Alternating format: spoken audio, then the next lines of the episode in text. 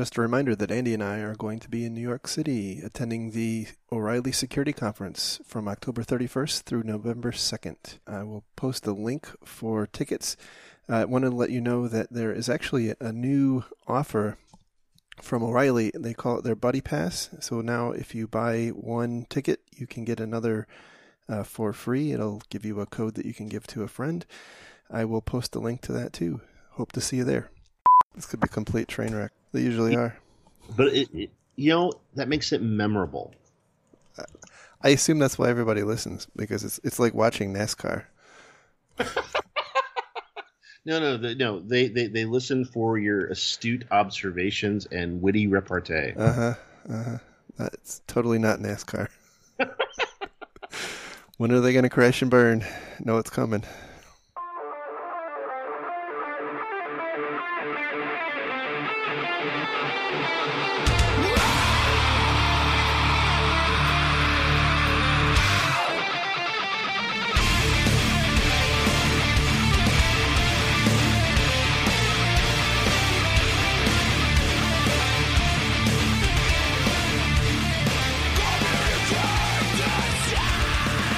Go. Today is Friday, October 14th, 2016, and this is episode 173 of the Defensive Security Podcast. My name is Jerry Bell, and joining me tonight as the stunt lurg is Mr. Martin Fisher.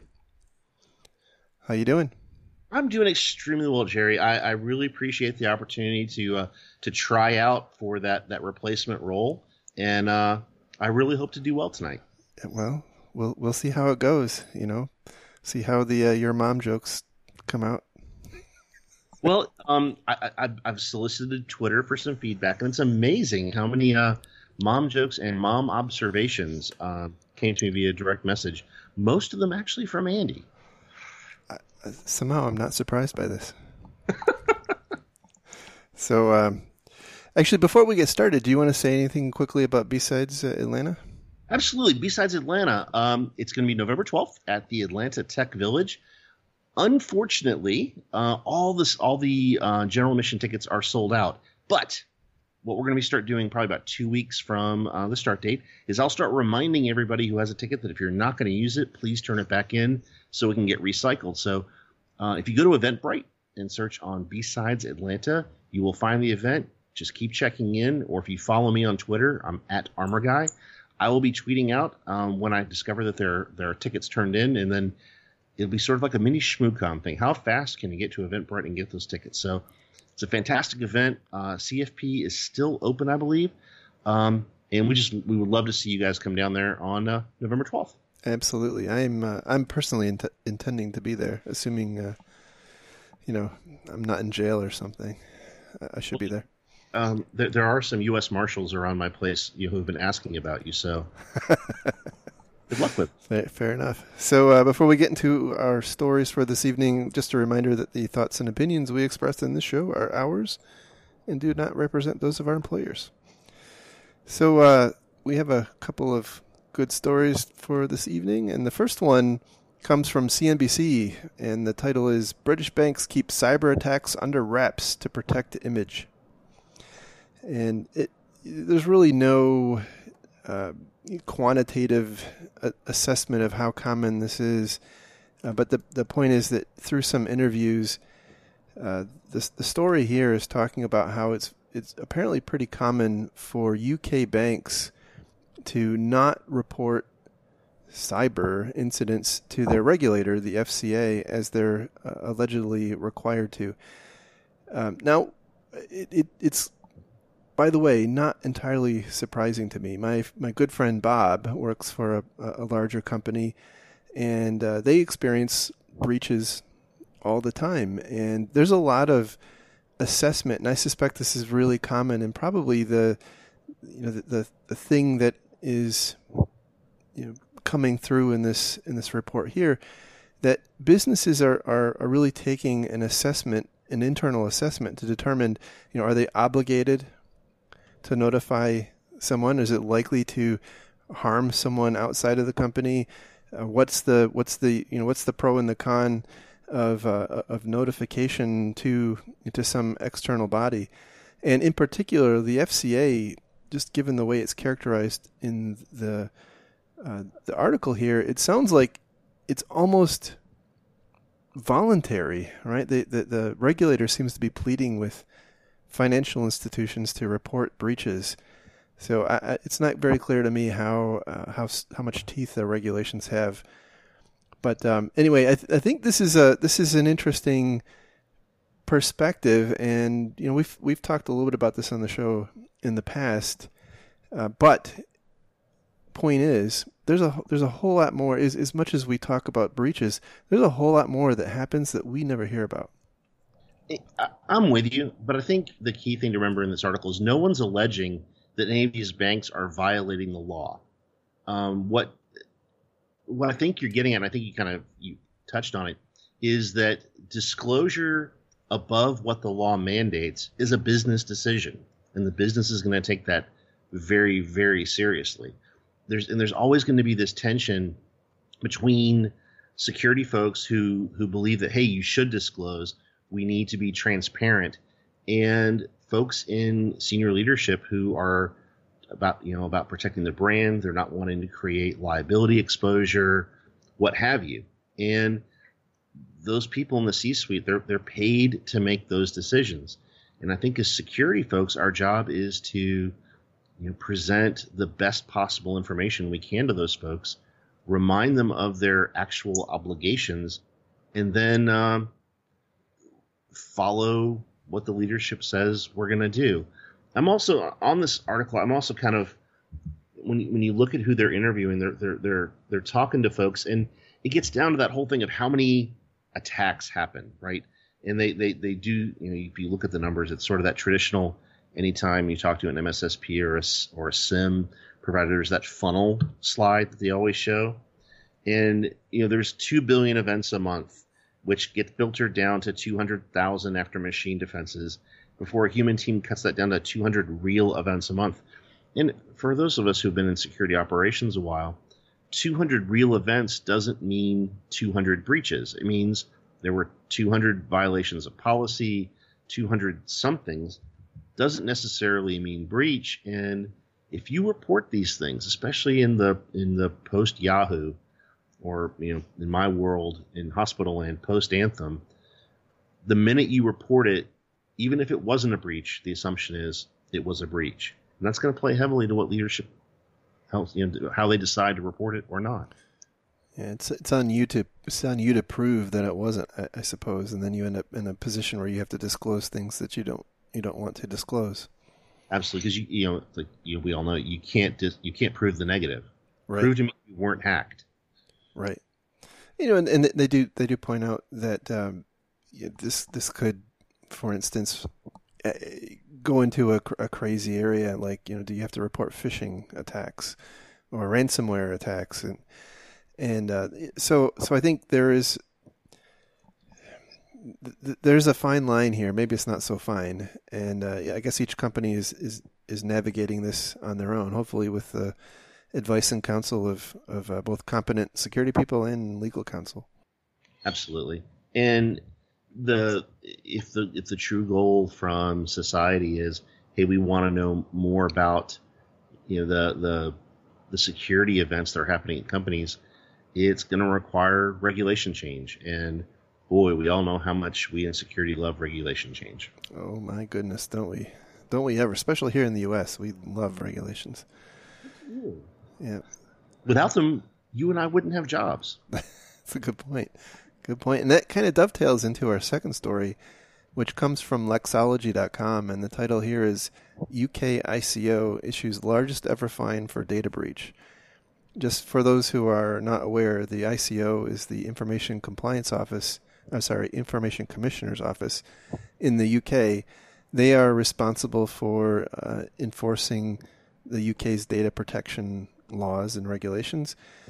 And uh, we we talked about on this show, I guess it was probably last year sometime, the company TalkTalk had been hacked and lost uh, about 160,000 customer records and about 100 uh, sorry about 15,000 uh, bank records so for you know payment information for their customers And there's some information in here that we didn't have at the time, so I thought that was kind of interesting. They they point out the ICO points out that uh, the the method of attack was uh, SQL injection on a couple of websites, or uh, they say web pages, that apparently TalkTalk said they were unaware of.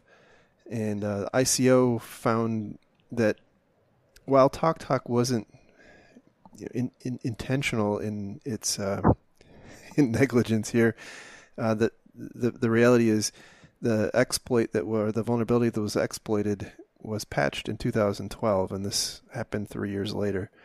So fairly negligent.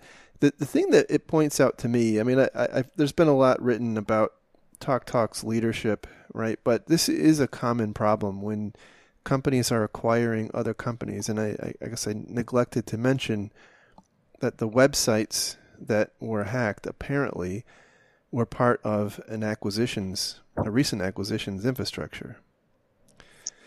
And uh, this is, by the way, a, a real struggle for a lot of companies who are commonly acquiring uh, other companies. You know, there's a there's a lot of stuff hiding out, and if you don't have your hands on it, especially post acquisition where everybody's you know doing the uh, you know the, the, the musical chairs dance. You know, you, stuff can fall on the floor. Right. I mean, one of the things that a lot of folks forget in M and A transactions, you know, you're not just acquiring their uh, financial debt; you're acquiring their technical and security debt as well. And I think you and I both have seen personally and just you know observationally that's forgotten so many times.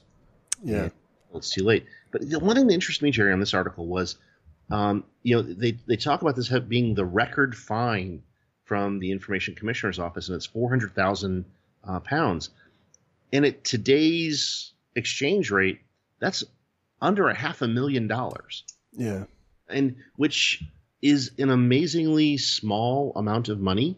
Um, you know, if you look at some of the proposed fines that um, have been proposed for HIPAA violations that are getting into seven, almost eight figures, you look at this and go, wow, um, that's small. But you and I were talking you know, before we started recording, you know, this general data protection regulation that kicks in in May of 2018, um, it creates a little bit more risk for organizations like TalkTalk um, for losing this kind of data.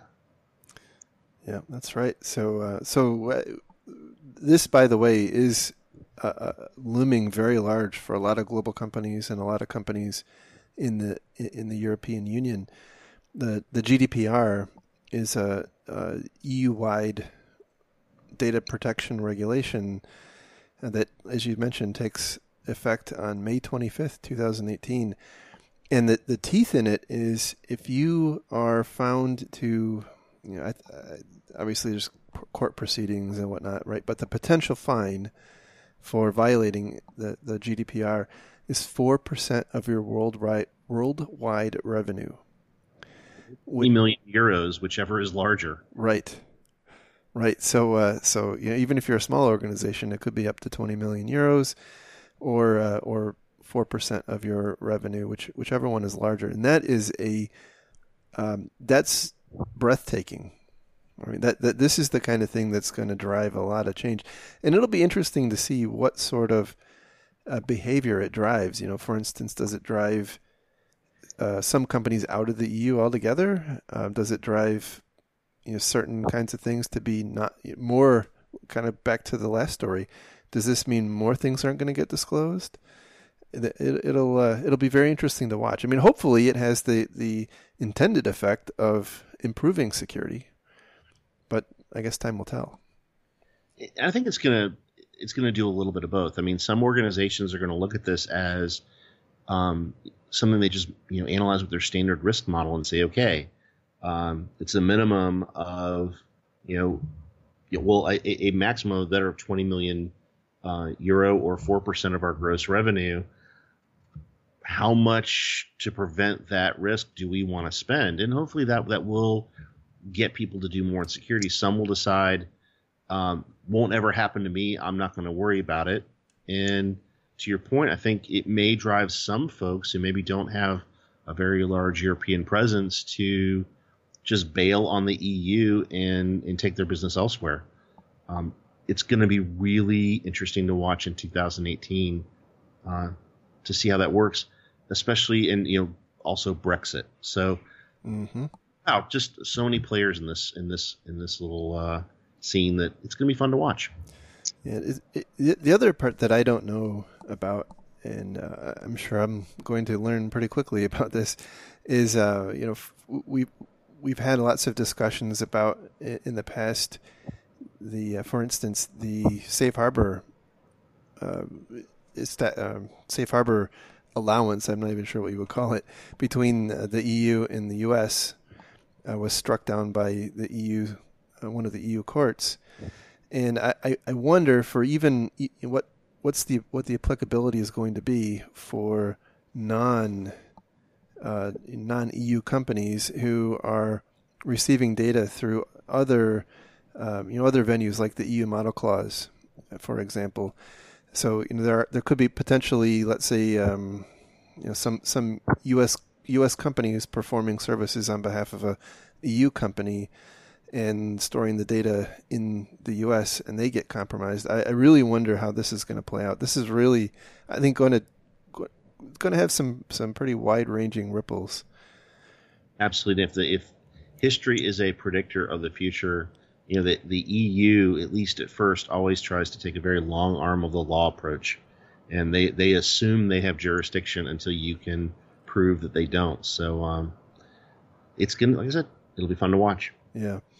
But in the meantime, I, I think this um, the the Talk Talk specific story points out you know we we as an industry need to make sure we're really on top of uh, the integration of acquired companies, and then more generally, I, um, and I've seen this time and time again with applications. I don't know for sure this is what happened here, right? But I see applications become orphaned quite often, and when those applications are internet facing, uh, that becomes really difficult. Now, if it's you know, if it, it, it, tends to be easier to detect if it's sitting out on its own server, but if you have, let's say, uh, you know, a shared internet-facing web server and you have different departments or different people managing subcomponents, those things become more difficult.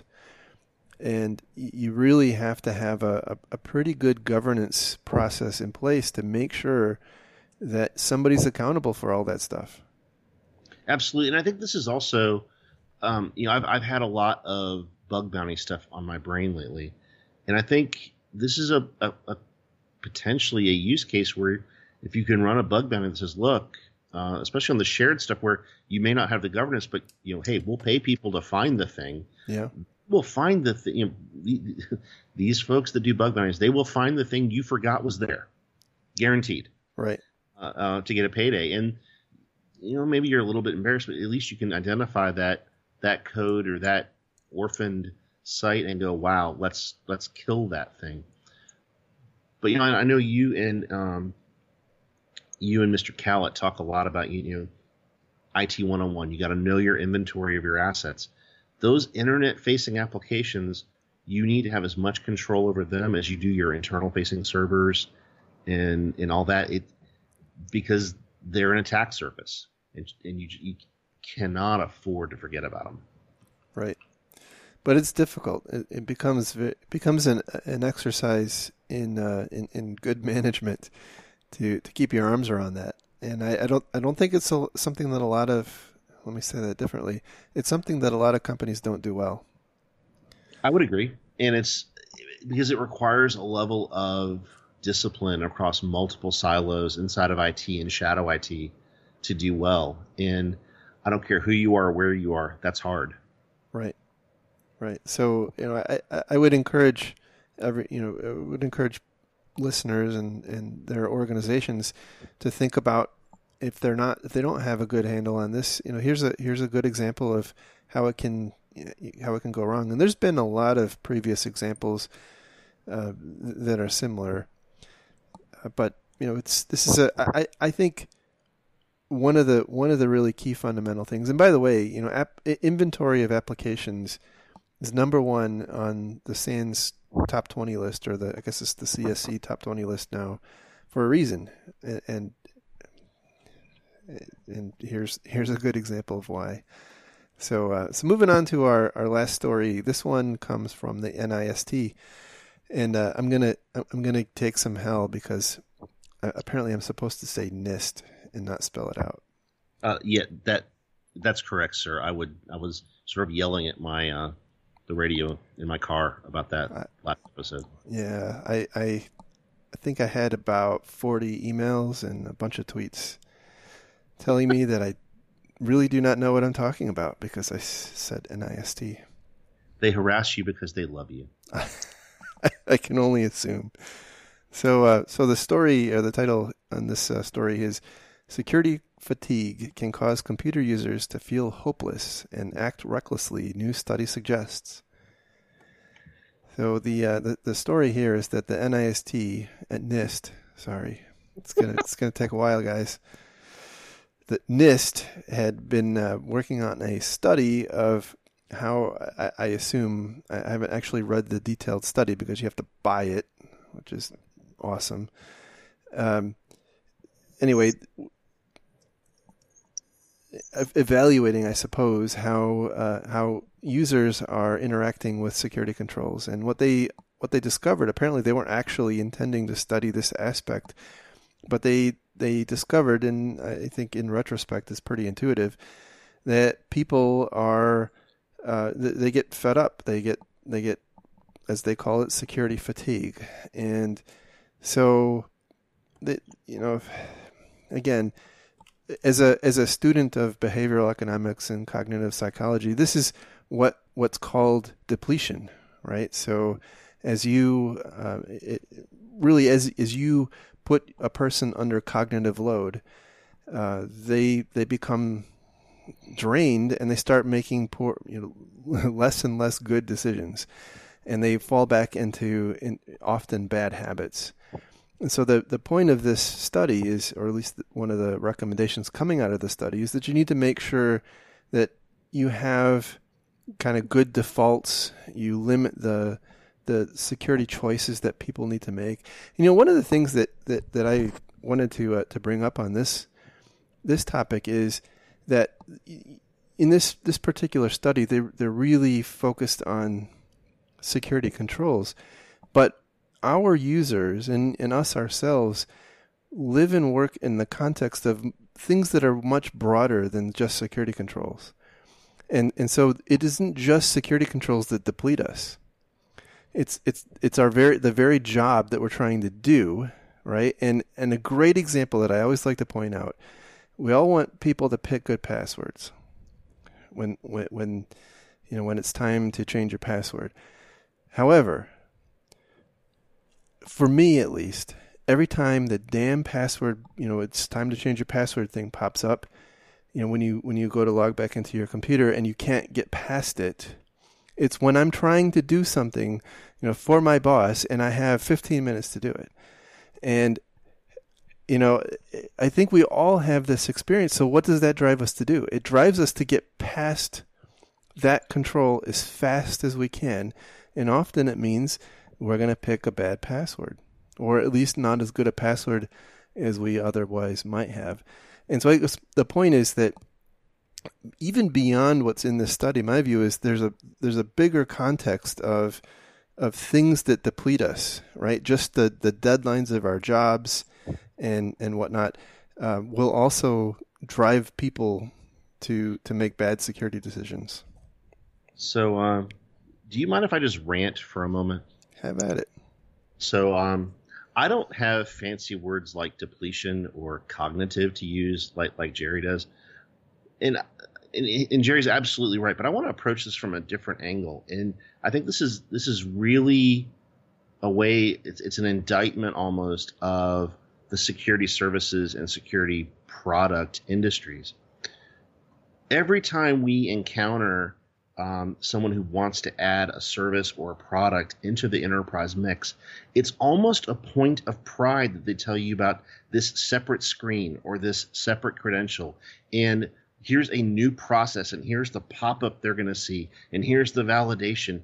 And in its, in, if you just look at it as a single thing, it makes perfect sense. It looks wonderful. We're getting a demonstration of the money that, that they want us to spend, and it's shiny and it's blinky, and it makes us all feel warm and wonderful inside. The problem is we inflict that on our users through 20 or 30 different systems, which we generally bypass as security people because we aren't going to get hacked. We're smart and we're special, but those people over there, they're they need to they, they have to be protected. They're fools and idiots. And what happens is is we have them log in, you know, provide multiple usernames and passwords to get in on the VPN. We you know, we have them answer challenge questions, and we make things so flippin' difficult that at some point they're going to just basically chuck this, you're making my life too hard. And instead of being your friend and instead of working with you inside the control space and staying inside the guardrails, you have now actively turned the person who should be your friend, who is your customer, into your enemy. And they are now going to deliberately look for the flaws and they're going to deliberately do things that will make your life a living hell we have to stop doing this to ourselves and we have to stop and look at these vendors and say you need to integrate with the things i already have. The best security control the best thing you can do should be invisible to your customers until the exception happens until they absolutely must interact with the control. That's the only time they should see it and if we can engineer systems that are easier for people to use, that work with the flows of how they do their job, and we get out of their way, oh my gosh, things will be so much better. And people won't, you know, drop their heads and sigh when we walk into a room to talk to them how, how we're going to help them with their project. I return the balance of my time to the host of the podcast.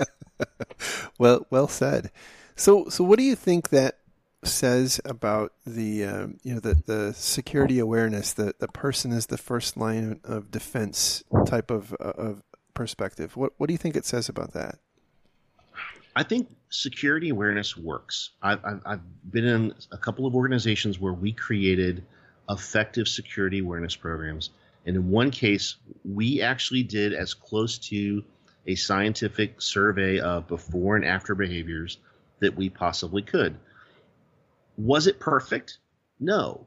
Fisher's going to fish and clicker's going to click. Uh, I get that. But that's not the point of it. The point of it is are we at each stage along the way, and I refuse to say kill chain, but at each stage along the way, if we can knock a little bit out of away and reduce the number of times we have to roll IR and the number of times we have to nuke something from orbit and pave it over, that's success that's the important thing. We have to embrace the vulnerabilities that are around us, mitigate, minimize, and respond to them. That's the key. And awareness, you know, if you're saying, well, people are always going to click, why do awareness? Well, I would ask, why are you in corporate information security? Um, the point is, those people who are out there in the front lines, and in my case, it's it's nurses, it's people sitting in patient access services, it's you know the the, the it's everybody out there working with the thousands of machines that sit on my network, I want them to have some basic knowledge and be comfortable if they see something that, they, that, that looks weird or doesn't sound right, that they're comfortable through awareness training to know they can call security and security is not going to yell at them. Right. If awareness training does nothing but make people not afraid of the security team, that is a huge, huge win. So I guess the, the, the purpose of my question was that Uh, was in uh, you know is you know that you know my I'm, I'm kind of down on the this the security awareness training, but that's not actually what where I'm where I'm going. I guess with respect to this particular article, I'm wondering does does relying on our employees as that you know quote first line of defense to you know and by the way you just described was the funnel right um, does, does does that well, contribute to uh, this security fatigue? If it's done badly, okay. I think effective awareness doesn't feel like training; it feels like information. Um, it doesn't feel the worst security awareness training is those 10 PowerPoint slides you had to go to um, you know the the LMS to, to watch and certify that you watched them. I, I despise that. Now in some places you have to do it for compliance reasons, but awareness awareness done well, people want to hear the message. They're going to take it in. It's information they can use at home and at work, and it helps hopefully over time changes their behavior. If it's training, especially unwanted training, yeah, you failed. Utterly and abjectly, you failed. Interesting. So, how do you think you, from your perspective, how do you structure it to be something that is interesting to them? It has to fit the culture of your company, right? In the past, we've done things in the corporate cafeteria where you we, we hand out cheap little swag and we play Jeopardy, you know, a game of Jeopardy where we ask security, you know, pull people from the audience, ask security questions, and we give out little prizes. Um, we, uh, you know, one time we had people uh, take a, a, survey, right, and we drew from that, and people got um, gift cards to go to a movie theater, and it was, you know, stunning the return rate, the response rate we had on a survey, you know, in in quotes, which was really awareness training, right? Because it told you you selected A. No, it was actually it should have been B that you selected, and here's why. You know, at the end, hey, thanks for filling out this survey. You're entered for the you know the AMC theater gift cards. And then afterwards, we publicized everyone who said, "Hey, here are the four people who won gift cards, and we're going to do this again at another date." That was fun and entertaining. I'm, I'm sort of, I, you know, we're using the same marketing methods to get our message across that everyone else is using in sales. Because really, that's what we're doing is we're selling we're selling security. So let's let's sell it. Let's not inflict it. Nice, nice. So uh, so so just going quickly back to the. Uh, to, to the story, they, they they do, and if you watch the video, there's a little video snippet in there, and the the, the person from NIST, I forget her name, is is just actually mentions depletion in in her discussion. The um the, the thing they don't mention is that you can actually counteract depletion with lemonade. oh. So so I'm ju- I, you know I, am just saying right that possibly lemonade may be the answer to our cybersecurity problems. Um, but is it Llama brand lemonade? Llama Aid. Yeah, there you go. And see, trademark. I've trademarked that already, just so you know. Um, and and it, it sounds like the perfect deal for me. I mean, I'm thinking a thousand dollars per user per year to, to, to register that product. That sounds like a deal. Hey, I'm set. This guest host was the most profitable thing I've done all year. all right. Any uh, any, any other comments on uh, on that story? Not on that one, sir. All right. Well, I think that's it. Anything else that you wanted to uh, to bring up, and while you're while you have the ear of the uh, the the 87 listeners of uh, defensive security? Yeah. Well, for for those of you who are attempting to reach to your streaming device and change the channel, just hang on for a few seconds. Um, real quick, a shout out to Andy and Emily. Congratulations on a fantastic, the coolest wedding I've ever been to thanks for sharing that. And uh, I really appreciate uh, Jerry giving me a chance to be here. It's been a lot of fun. Absolutely. And by the way, that was uh, just to echo what you said. That was a really cool wedding, and uh, was awesome to be part of it. And uh, you know, no, Andy's not a bachelor anymore, so that's kind of weird. You, did you notice all those women who were hanging out like right at the gate at the flight museum, who were just like sobbing? Sad. It was so sad and there was even more guys who were sobbing. And I was trying to figure out like Emily's got a much bigger fan club than Andy does. Yes, yes. By the way, she's a heck of a singer. Yes, uh, she is. That was uh, that was incredible. So, uh, anyhow, thank you very much for being here. I, uh, I I can't thank you enough. This was awesome. Appreciate your time. I'm glad to be here. Do it anytime you need me. All right, and uh, with that, we will uh, we'll call it a show. Uh, you can find links to the show to all the, the stories we talked about tonight on our show notes at www.defensivesecurity.org. I'll actually put a link to the B-Sides Atlanta um, uh, registration page, and uh, you can follow Martin at Armor Guy on Twitter. You can follow me uh, on Twitter at Malicious Link. And with that, uh, me and who knows who will talk to you again next week. Thanks a lot.